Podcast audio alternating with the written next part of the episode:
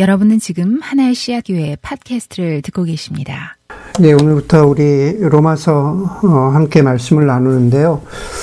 음, 로마의 아주 오래된 그 희극 작가인 타렌티우스라는 사람은 이런 말을 했다 그래요. 나는 인간이다.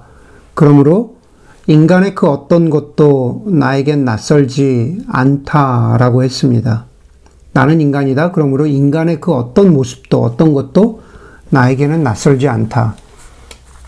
그런데 과연 그럴까? 현실은 좀 다르죠. 우리는, 어, 우리 자신과는 다른 어떤 인간의 모습을 보았을 때 좀 불편함을 느낍니다. 좀 더 정확하게 이야기하자면, 내가 받아들일 수 없는, 어, 그런 어떤 인간의 다른 모습을 보았을 때 불편함을 어, 느낀다는 그러한 말입니다.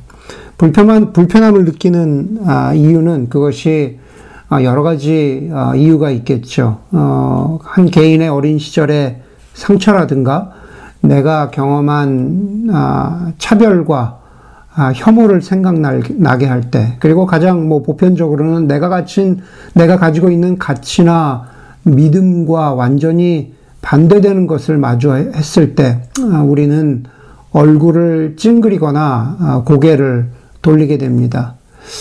어, 아주 미묘한 그런 어, 우리의 마음을 확인해 주고 드러내 주는 것이 예술 작품이죠. 예술 작품을 보다가 아 이거는 좀 나는 좀 마주하기가 불편하다라는 것을 겉으로는 드러내 보지 보이지 않아도 우리 예술 작품을 보면서 좀 그런 생각을 하게 됩니다. 어, 제가 그, 그 그림들을 설교 원고와 더불어서 그림들을 좀 준비했는데요. 첫 번째 나오는 스페인 화가인 그 아마 정화자매가 보여줄 거예요. 첫 번째 나오는 스페인 화가인 어, 디에고 벨라스케스의 Las Meninas라는 그림을 보면은 저 같은 경우에는 뭔가 말로 표현하기 어려운 여러 가지 부조화의 이질적인 그러한 감정을 느낍니다. 뭔가 좀 한 사람 한 사람 얼굴을 좀 뜯어놓고 저 뒤에 있는 사람까지요. 뜯어놓고 보다 보면은 아, 뭔가 아, 불편하다라는 그러한 생각이 듭니다. 예전에 뉴욕에 갔을 때 그 다음 그림에 보면 뉴욕 모마의 대표작 중에 하나인 어, 저, 왼쪽 상단에 있는, 뭐, 이 사람 이름을 뭐라고 읽어야 되는지 모르겠어요. 뭐, 앤드류 와이트인지, 앤드류 웨이트인지 모르겠는데, 그 사람의 저 크리스티나 월드라는 그 그림을 보면은, 저 그림도 굉장히 저를 불편하게 하는 그림입니다. 아마 제가 왜 저 그림이 불편할까 이렇게 생각해 보니까는 무언가 어, 저 그림은 저의 개인적인 것과 연관이 돼서 좀 불편하게 느끼지 않나라는 그러한 생각을 합니다. 그러나 반대로 제가 가장 좋아하는 그림들 중에 하나인 그 왼쪽 하단에 나오는 어, 밤준 밤 줍는 여인들, 그렇죠? 체스넛 게더러라는 그림인데 제가 너무 좋아해가지고 사다가 어, 원본은 아니고 가짜를 사다가 예, 저희 집에 굉장히 예, 오랫동안 어, 걸어 놓았던 적이 있습니다. 오른쪽에 있는 차 마시는 여인의 그림들을 그림을 보고 있노라면 뭔가 말로 표현, 표현 못할 편안함과 어, 안정감을 느낍니다. 어, 제가 여자 분장을 하면 저런 모습일까요? 좀 뭔가 둥그렇고, 네, 그런 모습일지 모르겠습니다. 네, 다시 우리 화면으로 돌아가도록 하겠습니다. 저와 여러분들은요, 아, 오늘부터 한 주씩, 아, 한 주에 한 장씩 로마서를 아, 나눌 것입니다. 이번 설교 시리즈를 아우르는 주제는요, 나는 누구입니까? 라는 겁니다. 과연 우리는 누구냐? 설교 초기에 제가 그런 말씀 드렸죠. 인간의 어떤 것도 나에게는 낯설지 않다라는 그러한 문장 하나와 로마서, 그리고 그 안에서 만나는 우리 인간의 모습을 좀 정직하게 대면할 수 있으면 좋겠다라는 것이 그것이 아, 이번 설교 시리즈의 바램입니다. 인간의 모습을 정직하게 대면하다 보면은 그것은 불편함일 수도 있고 혹은 뭐 그 정반대의 감정일 수도 있겠죠. 뭔가 위로와 편안함을 주는 것일 수도 있을 것입니다. 나는 누구입니까? 라고 했을 때 나는 물론 로마 교회입니다. 바울은 이 로마서, 이 편지를 어느 개인에게 쓴 것이 아닙니다. 그러나 물론 나는 그리스도인 한 사람이기도 합니다. 예, 로마 교회를 아, 구성하고 있었던 사람들을 보면은요, 유대인 그리스도인들도 있었고, 그리고 이방인, 그쵸, 아, 그릭, 그리스도인들도 있었습니다. 그리고 그들이 만든 것이 로마 교회입니다. 하지만 로마 교회는 단 하나의, 하나의 교회만은 아닙니다. 지금 여기 있는 뭐, 뭐 하나의 시앗 교회, 이 베이 지역에 있는 어떤 교회, 예, A라는 교회, 그 하나의 교회만을 말하는 것은 아닙니다. 로마 교회라고 할 때는 로마 교회들이었죠. 여러 작은 어, 가정교회 같은 가정 단위의 그런 교회들이었습니다. 그러니 교회들은 굉장히 다양한 사람들이었습니다. 그렇기 때문에 로마 교회라는 말은 그렇게 많은 교회들과 많은 사람들을 상징하는 단어입니다.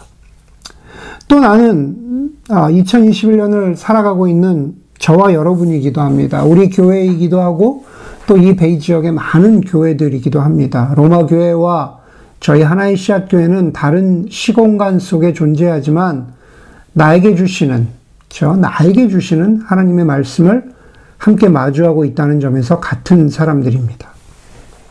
나는 누구입니까? 라는 이 시리즈를 통해서 하나님이 저와 여러분들에게 기대하시는 것은 무엇일까? 아주 오랜 동안 아, 서구권에서 아이들에게 사랑받아온 그 마조리 윌리엄스의 벨벳 토끼 인형이라는 그런 동화책이 있어요. 그 뭐 벨베틴 레빗이라고 하는 그런 책인데 그 책에 보면은 이런 구절이 나옵니다. 가죽말이 벨벳 토끼에게 어, 다 장난감이죠. 네, 가죽말이 벨벳 토끼에게 하는 말입니다. 가죽말이 말했습니다. 진짜라는 건 어떻게 생겼는가를 말하는 게 아니란다. 그건 너한테 일어나게 될, 될, 될 어떤 일을 뜻하는 거야.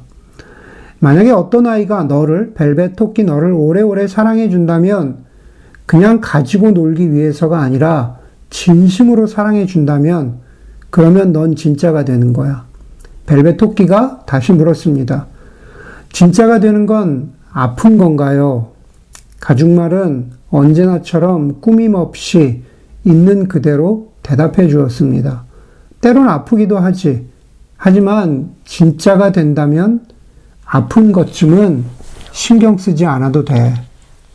그럼 진짜가 된다는 건 태엽을 감을 때처럼 갑자기 일어나는 일이에요? 아니면은 조금씩 조금씩 되는 거예요?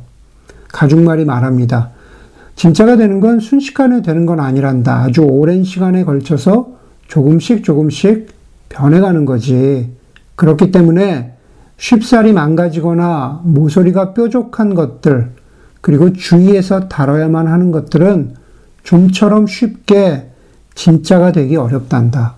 보통은 진짜가 될 때쯤이면 겉모습의 털은 다 거의 다 닳아져 버리고, 어, 장난감이니까 아, 플라스틱 두 눈도 빠져버리게 되겠지만, 그리고 몸의 마디마디는 꾀죄죄하고 헐렁해지겠지만, 그러나 그런다 해도 걱정할 건 전혀 없단다. 일단, 진짜가 되고 나면 미워질 수가 없거든. 아마 여러분 자녀들 가운데 오랜 동안 잠자리에서 가지고 놓지 못하던 그런 인형들이 있잖아요. 꾀죄죄하고 털도 빠지고 그 다음에 눈알도 빠져버린 예. 그런 아마 인형에 대한 이야기인 거죠. 그러나 진짜로 사랑받는다면 겉모습은 그렇게 중요한 게 아니라는 뜻입니다.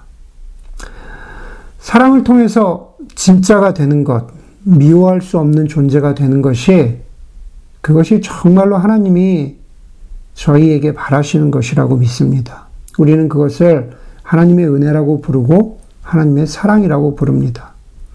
저와 여러분 한 사람 한 사람과 교회가 모두 하나님의 그 은혜의 초청 속으로 들어가서 그것을 깨달아 누리고 진짜 존재가 되는 것. 그 은혜를 누리는 정말 자기 자신이 되는 것. 하나님 안에서 어, 나는 누구인가라는 것을 알아가는 것. 그것이 바로 저와 여러분들을 향한 로마서를 통한 하나님의 초청이라고 어, 저는 생각합니다. 여러분, 우리가 로마서 1장 16절, 17절을 읽었는데요. 그 두 구절은 1장을 대표하기도 하고 그리고 또 로마서 전체를 대표하는 구절이기도 합니다.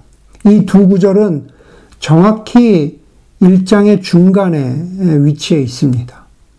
다시 말해서 1장 1절에서 15절까지는 먼저 이 로마서를 쓴 바울의 바램과 목적이 무엇인지를 보여주고 있습니다. 바울의 바램은 요약하면 이렇습니다. 1절에 보니까는요, 나는 하나님의 복음을 전하기 위하여 그랬습니다.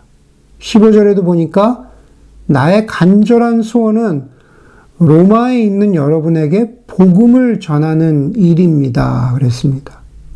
복음, 다시 말해서 기쁜 소식을 전하는 것이 바울의 바램, 다른 말로 하면 바울의 부르심이었다라는 겁니다. 복음이라든가 혹은 복음을 전하다라는 구절은 로마서 전체에 12번이 나오는데 그 중에서 7번이요. 여기 1절에서 15절 사이에 등장합니다. 예, 그 정도로 복음을 전하는 것이 바울에게는 중요한 일이었다라는 겁니다. 복음은 무엇일까? 오늘 제가 아, 우리 아이들에게도 말하면서 복음은 예수님이 누구시라는 것과 예수님이 무엇을 하셨다는 것이 복음이라고 어, 말씀을 우리 아이들한테 설명을 했는데요. 오늘 7절에 보니까는 조금 더 풀어서 이렇게 말하고 있어요. 복음은 뭐냐 하면은 7절에 보니까는요.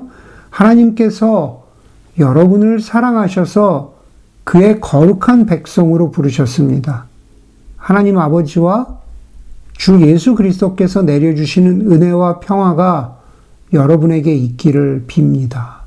굉장히 평이한, 평이한 말 같은데 그 안에 참 복음의 진수가 담겨 있는 것 같아요. 로마 교회, 하나의 씨앗 교회, 저와 여러분들을 사랑하시고 우리에게 7절 말씀처럼 은혜와 평화를 주시는 것, 거룩한 백성 되게 하시는 것, 그게 복음입니다. 아까 말씀드렸죠. 벨벳 토끼 인형처럼 진심으로 사랑받아서 진짜 존재가 되도록 하는 것. 그게 하나님이 말씀하시는 복음입니다. 바울은 로마 교회를 정말로 한번 방문해 볼 수 있기를 바랬습니다. 바울은, 아, 로마 교회는 바울이 개척하거나 바울이 그, 그 교회가 세워지는데 바울이 관여한 교회가 아니거든요. 그렇지만, 어, 어쨌든 복음 안에서 그 교회를 한번 아, 방문해 보기를 바랬는데 그 간절함이 10절에 나와 있어요. 10절에 보니까는 어떻게 해서든지 하나님의 뜻으로 여러분에게로 갈 수 있는 좋은 길이 열리기를 간구합니다. 그 여러분에게로 갈 수 있는 좋은 길이 한번 가보고 싶다라는 말입니다. 그런데 거기에서만 멈추지 않습니다. 어, 바울은 복음을 전했길, 복음을 전하기를 원했고, 그리고 바울은 로마를 방문하기도, 방문하기를 바랬는데, 바울이 로마서를 쓴 또 큰 목적 중에 하나는요, 어, 로마 교회가 자신의 바울 자신의 사역을 돕는 그런 교회가 되기를 바랬던 겁니다. 네, 나의 사역을 좀 도와줘라. 어, 저 뒤에 로마서 15장 23절에 가면은요, 바울이 이렇게 말해요. 바울이 정말로 그, 그 유럽 쪽으로, 예, 유럽 더, 어, 서쪽으로, 어, 지금으로 말하면 스페인 쪽이죠. 스페인 쪽으로 복음을 전하기를, 전하기를 원했거든요. 그래서 15장 23절 이하에 보면 내가 스페인으로 갈 때 지나가는 길에 여러분, 로마교회죠. 로마교회를 만나보고 잠시 동안만이라도 여러분과 먼저 기쁨을 나누려고 합니다. 그리고 그 다음에 여러분의 후원을 얻어서 스페인 그곳으로 가게 되기를 바랍니다. 여러분과 기쁨을 나눈다는 것은 우리가 어, 같은 그리스도인이라는 것, 그 복음의 기쁨을 나눈다는 그런 말입니다. 그리고 여러분의 후원은 아주 간단하게 말하면 재정적인 후원입니다. 내가 스페인에 사역을 하려고 하는데 어, 여러분들이 좀 도와주십시오라고 그렇게 말합니다. 여러분 복음을 이야기하다가 갑자기 재정적인 후원을 어, 이야기하니까 좀 당황스럽 게 느껴지거나 아, 좀 이상한가라고 느껴질 수도 있는데 전혀 그렇지 않아요. 그, 그 서신서, 그 바울이 쓴 서신서에 보면은 꼭 로마 교회뿐만 아니라 다른 교회들에게도 서로 재정적인 도움을 요청하는 그러한 편지 내용이 굉장히 많이 있습니다. 종교개혁자인 루터는요, 우리가 복음을 제대로 믿으면 세 가지 회심이 일어난다고 했습니다. 머리의 회심, 가슴의 회심, 그리고 지갑의 회심이라고 했습니다. 네. 15장에서 이어지는 구절들도 보면은요, 바울이 마게도니아가 어려움을 겪는 예루살렘 교회를 도와줬던 걸 말하거든요. 마게도니아 교회가 예루살렘 교회를 도와줬다. 그러니 로마 교회 너희도 나를 좀 도와달라라고 이렇게 그런 어, 동역자가 되기를 바라는 겁니다. 그러면서 다시 어, 바울이 복음의 은혜를 나누기를 간절히 바라는 그 마음이 어, 디에 잘 등장하냐면 14절에 나와 있어요. 14절 한번 보세요. 제가 여러분들 이번 주에 그 로마서 1장 꼭 한번 읽어보시라고 그랬죠. 네. 어, 계속 읽어보세요. 하루, 한 주에 한 장씩. 근데 이제 14절 지금 보시면은요. 14절에 이렇게 말해요. 바울이 나는 그리스 사람에게나 미개한 사람에게나 지혜가 있는 사람에게나 어리석은 사람에게나 다 빚을 진 사람, 빚을 진 사람입니다. 이렇게 말합니다. 어, 제가 이거 예전에도 한번 설명드린 적이 있습니다. 빚을 졌다. I owe you. 내가, 내가, 어, 정화자매에게 빚을 졌다. 내가 정화자매에게 백불 빚졌다 라는 것이 되기도 하고, 혹은 두 번째는 이런 거죠. 기필형제가 나에게 백불을 주면서 정화자매에게 전달해 달라고 했는데, 그런데 제가 어, 정화자매에게 전달해 주지 않고 그냥 가지고 있으면은 저는 정화자매에게 빚진 거 됩니다. 그런데 오늘 이 본문에서 말하는 것은 두 번째 경우예요.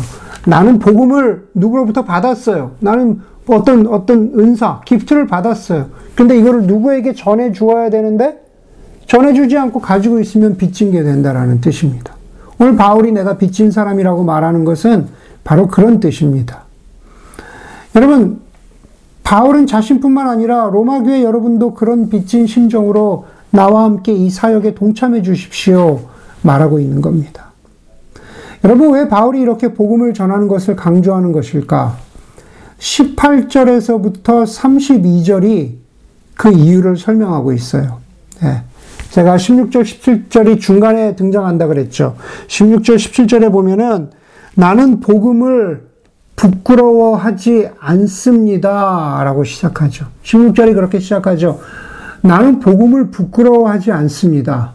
아, 그렇게 이야기하고 나서 18절에 헬라어 원문을 보면은요. 왜냐하면 내가 복음을 부끄러워하지 않는 이유는 왜냐하면 거기서부터 18절부터 32절까지가 바로 복음이 필요한 세상의, 이 세상의 상황을 드러내고 있기 때문에 그렇습니다.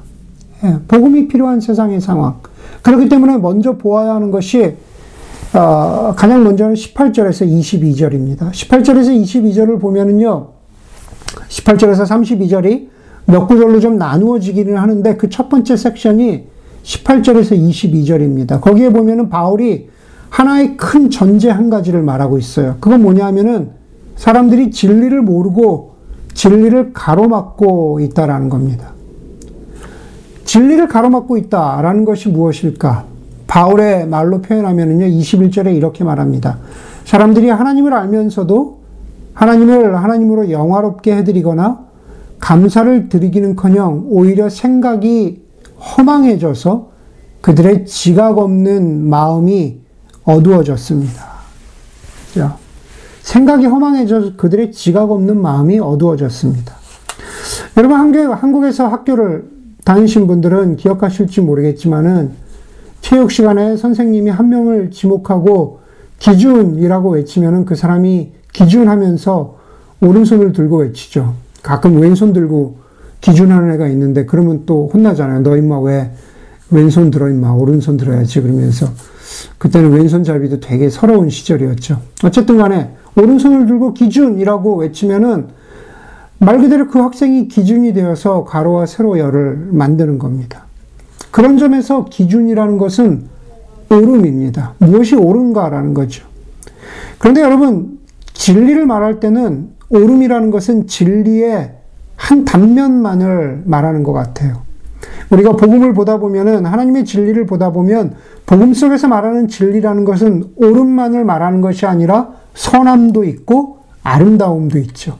진리라는 것은 진선미, 그 세 가지가 다 있어야 하는 것입니다. 그런데 여기서, 오늘 여기서 말하는 기준이라는 것은 옳음을, 무엇이 right, 무엇이 옳은가라는 것을 강조하고 있는 것 같아요. 사람들이 그 옳다는 진리를 가로막고 오히려 인간이, 오히려 인간이 스스로 옳음의 기준이 된 것을 22절이 이렇게 표현합니다. 사람들은 스스로 지혜가 있다고 주장하지만 실상은 어리석은 사람이 되었습니다. 사람들이 스스로 지혜가 있대요. 사람들이 내가 옳다고 말한다는 겁니다. 내가 진리라고 말한다는 겁니다. 25절도 같은 말을 하고 있죠. 사람들은 하나님의 진리를 거짓으로 바꾸고, 저 하나님의 진리가 있는데 그것을 거부하고 내가 옳다고 말하는 게 그게 바로 바울이 지금 거짓으로 바꾸었다는 그런 뜻입니다. 운동장 비유로 돌아가면은 누구나 다 운동장 여기저기에서 기준을 외치고 있을 수 없다라는 거죠. 모두가 기준, 기준 하고 있다면 도대체 어디 가서 줄을 서야 되는지, 도대체 어디서 제대로 된 가로열과 세로열을 맞출 수 있을지 우리가 헷갈린다는 겁니다. 그렇죠? 단상 위에 선 선생님이 보시기에 한심한 거죠. 마찬가지로 하나님이 보시기에 예, 사람들이 모두가 자기가 지혜 있다라고 한다면 그것은 제대로 된 진리가 아니다라는 겁니다. 그러고 나서 23절에서 31절은 자기가 원하는 대로, 인간들이 자기가 원하는 대로 옳음을 외치는 사람들의 현실을 보여주고 있습니다. 난 이걸 원해. 그렇죠? 하나님이 원하는 것 대신에 나는 이걸 원해. 자기가 자기 자신에게 우상이 된 상태인 거죠. 그 상태를 23절은 그런 인간들은 스스로 옳음을 외치는 인간들은 썩지 않은 하나님의 형상을 썩어 없어질 사람이나 동물의 형상으로 바꾸어 놓았다고 말합니다. 25절에 창조주 대신에 피조물을 숭배하고 섬기는 모습이라고 말합니다. 무엇이라고 표현하건 간에 그건 인간 자신, 인간 자신이 우주의 중심이 된 것, 인간 자신이 모든 오름의 기준이 된 모습을 보여주고 있는 거죠. 여러분, 우리는 21세기를 살아가는 우리는요, 우상숭배라는 단어에 좀 익숙하지도 않고요. 또 누군가 우리 자신에게 넌 우상숭배를 하고 있어 라고 그렇게 말한다면 사실 좀 모욕감을 느끼는 게 사실입니다. 하지만 바울이 로마 교회 편지를 쓰고 있었던 이 1세기 상황뿐만 아니라 사실 지금도 21세기인 지금도 우리는 아, 우상 숭배를 하고 있습니다. 그게 무슨 말일까? 20 우리는 20세기의 사람이기도 하고 20세기에 태어났으니까 21세기의 사람이기도 한데 이 두 세기를 지나고 있는 시대 정 시대 정신을 꼽으라면은 결국 세속주의와 포스트 모더니즘입니다. 비슷해 보이지만 좀 달라요. 지난 어, 우리 그리스도의 십자가 제가 설교할 때 옛 소련의 소설가였던 알렉산더 솔제니친의 말을 인용했던 적이 인용했던 적이 있습니다. 이 모든 일이 잘못된 것은 다시 말해서 이 세상이 다 잘못된 것은 하나님을 잊어버렸기 때문이야. 예, 하나님을 잊어버렸기 때문이야. 세속주의라는 것은요, 세상에, 이 세상에 존재하는 모든 문제와 해결 방식에서 하나님을 제외한 것, 신을 제외한 것, 그것이 간단히 말하면 세속주의입니다. 하나님과 하나님의 진리가 말하는 그 안에 해결 방식이 있다라는 것을 의도적으로 무시한 것이 그것이 아주 심플하게 얘기하면은 아, 세속주의라는 겁니다. 세속주의와 포스트 모더니즘은 아, 제가 보기에는 이란성 쌍둥이와 같습니다. 다른 듯 하지만, 다른 모습을 가지고 있는 것 같지만, 공유하는 것이 어, 굉장히 많습니다. 잘 아는 대로 포스트 모더니즘에서는 결국 진리는 자신이죠. 오늘 사도 바울이 얘기하는 것처럼 사람들이 자기 스스로 지혜 있다고 그렇게 주장하는 겁니다. 내가 기준이라고 말하는 거죠. 자신의 원함, 자신의 preference가 아, 중요합니다. 내가, 내가 원하는 것이 가장 중요해요. 맨하탄의 리디머 교회 팀 켈러 목사님의 비유를 들어서 말하자면은 포스트 모던, 모더니즘이 말하는 나, 나 자신, 나의 preference, 나의 원함이라는 것은 바로 이런 겁니다. 결혼의 비유를 들었는데요. 이것도 예전에 언젠가 여러분들에게 소개한 적이 있습니다. 현대인들이 원하는 배우자라는 것은 나를 있는 그대로 받아줄 배우자다. 즉, 내가 변하기를 요구하지도 않고 내, 자, 내 자신의 근본적인 욕구나 유익이나 꿈이나 그 어떤 것도 희생하지를, 희생하기를 요구하지 않는 그런 배우자다. 그런데 이런 결혼은 사실상 허구다. 그런 것은 존재하지 않는다라고 했습니다. 여러분 그런 배우자가 어떻습니까? 너 하고 싶은 대로 다 해. 결혼 전에 네가 원하던 것, 결혼 전에 내가 바, 네가 바라던 것 그대로 다 해라고 이야기하는 그런 배우자는 없어요. 나한테 이러라 저래, 저래라 책임을 요구하지 마. 내가 사고 싶은 것, 내가 먹고 싶은 것, 내가 하고 싶은 것, 그대로 다 하면서 살 거야. 이런 나를 받아줘. 라고 말하는 그러한 배우자는 결혼하지 말았어야 되는 거죠. 그런데 여러분, 현대인들은 결혼뿐만 아니라 세상에 대해서도 이런 요구를 하고 있다라는 겁니다. 내가 원하는 것, 내가 바라는 것, 내가 기준이 되는 것, 내 가치관대로 살아가는 것. 예, 그런 나를 그대로 인정해줘. 그런 나를 그대로 받아줘. 음. 그게 바로 내가 기준이 됐다라는 뜻이잖아요. 그게 바로 세속주의고 포스트 모더니즘의 핵심 가치라는 겁니다. 영국의 문학평론가이자 비평가인 테리 이글턴은 지금 이 세기, 이, 이, 이 세상은 모든 종교를 송두리째 버릴 때가 아니라, 다시 말해서 우리가 우리가 무슨 뭐 무신론으로 가자. 어? 모든 종교를 송두릴째 버릴 때가 아니라 더 이상 종교에 휘둘리지 않을 때 사회는 세속화된다 그랬어요. 여기서 종교를 종교에 휘둘리지 않는다라고 했을 때 뭐 거기엔 부정적인 의미, 긍정적인 의미가 다 담겨 있겠죠. 솔제니친 솔제니친이 말한 대로 우리가 하나님을 잊어버릴 때, 더 이상 종교에 휘둘리지 않을 때, 사람은 하나님 대신에 다른 것에서 해결 방식을 찾아가는 것. 그것을 세상이 세속화 되었다고 그렇게 말합니다. 사회가 세속화된 모습은 지금 21세기뿐만 아니라 바울이 로마에 편지를 쓰던 때도 1세기에도 마찬가지였습니다. 하나님에게 휘둘려서는 안 돼. 예, 하나님이 말하는 진리는 나에게 그렇게 중요하지 않아. 나는 그것에 좌우, 좌지우지 되지 않아. 그렇게 말하면서 사람들은 스스로 지혜에 있다고 주장했습니다. 당시 그리스 로마 사회가 그랬죠. 자기가 옳다고 합니다. 그리고 하나님의 형상을 사람과 동물의 형상으로 바꾸었습니다. 인간이 스스로가 중심이 되면 바로 하나님 없는 사람의 형상 우상이 되는 거겠죠. 여러분 24절에서 28절에 보면은 그 짧은 구절에서 동성애에 대해서 말합니다. 그리고 29절에서 32절은 사람들에게 있는 온갖 불의와 악행과 탐욕과 악의, 분쟁, 사기, 적개심에 대해서 말하고 있습니다. 카톨릭 사상가인 카톨릭이고요. 어, 사상가인 크리스토퍼 웨스트는 이런 말을 했어요. 세상에서 무엇이 가장 거룩한지 알고 싶다면 무엇이 가장 지독하게 더럽혀졌는지를 보면 된다라고 했습니다. 어, 저는 오늘 여기서 24절에서 28절, 예, 20, 여기서 제가 동성애에 대한 성경적인 논쟁을 하지 않으려고 합니다. 다만, 동성애를 포함해서 24절에서 28절이 보여주는 것은 아까 제가 말씀드린 진리의 세 가지 측면입니다.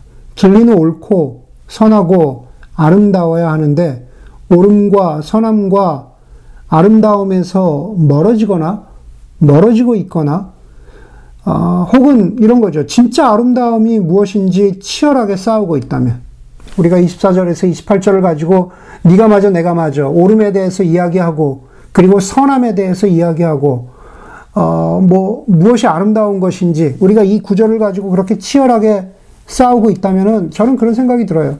우리가 직관적으로 아름다움이라 여기는 것들과는 좀 거리가 멀지 않을까. 하는 우리가 오늘 아까 우리 교회 아기의 얼굴을 보았지만 와 이쁘다. 아기가 참 이쁘다.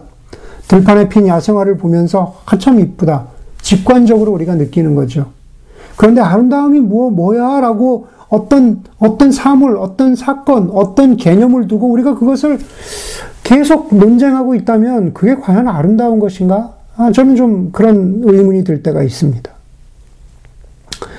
미국에 와서 제가 미국에 온 데는 이제 90년대인데요. 예, 1990년대인데 제가 미국에 와서 되게 신기했던 것 중에 하나가 타블로이드 신문이었습니다. 지금은 좀 많이 사라졌죠. 마켓에 가서도 타블로이드 신문을 좀 보기는 좀 어렵습니다. 그런데 그 당시에는 마켓에 가서 계산하려고 줄 서면은요, 계산대 앞에 타블로이드가 아, 되게 자극적인 제목과 사진으로 막 사람들의 눈길을 유혹하는 게 되게 인상적이었습니다.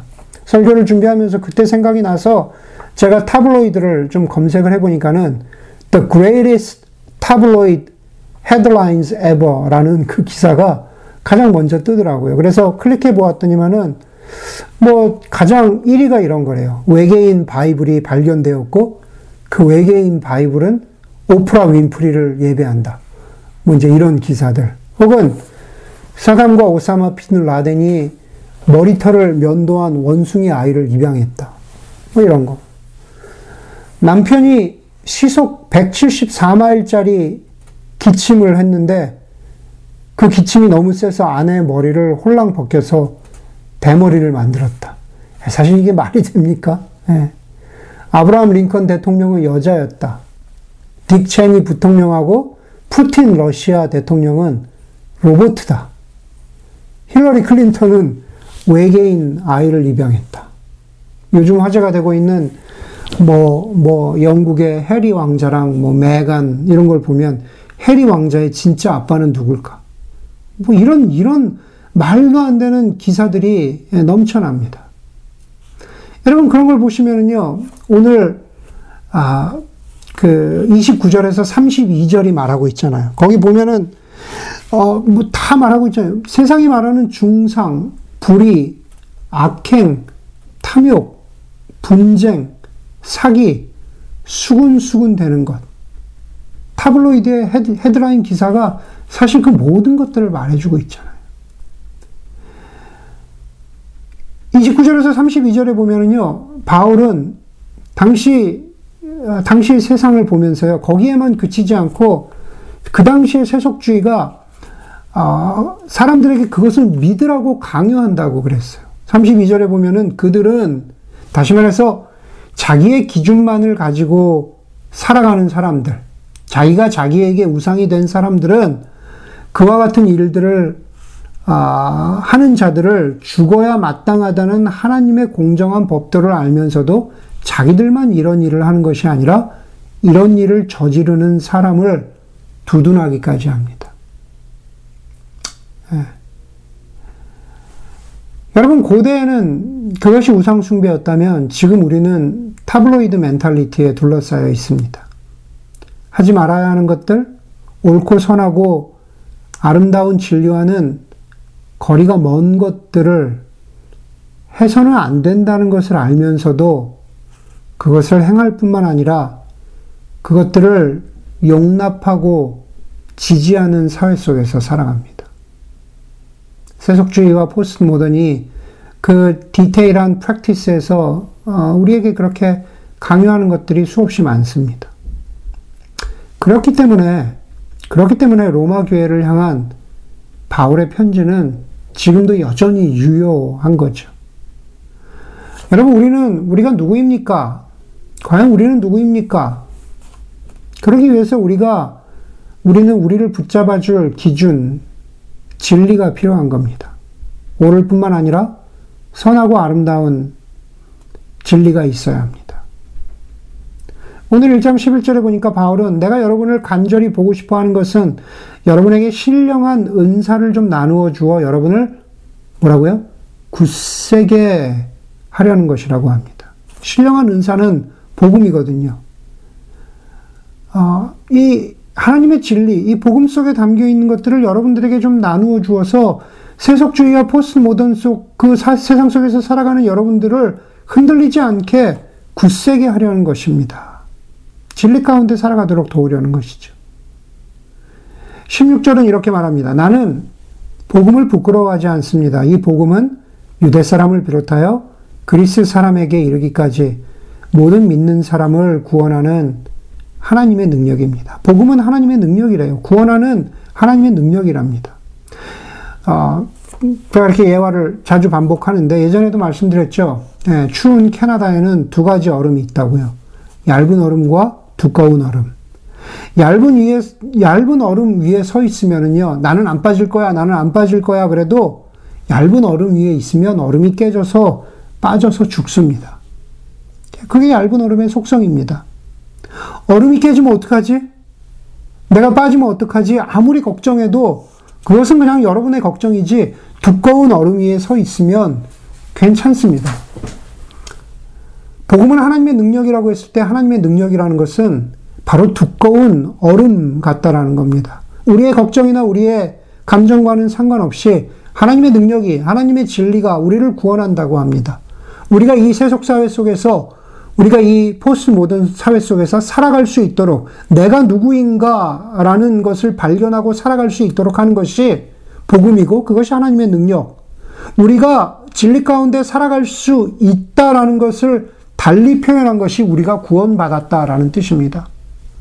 늘 거듭해서 강조하지만 구원은 천국 가는 것에만 해당되는 것이 아니라 우리가 진리의 발을 딛고 서서 우리가 누구인가를 분명히 알고 살아가는 것, 그것이 바로 구원의 삶의 한 모습이라는 겁니다.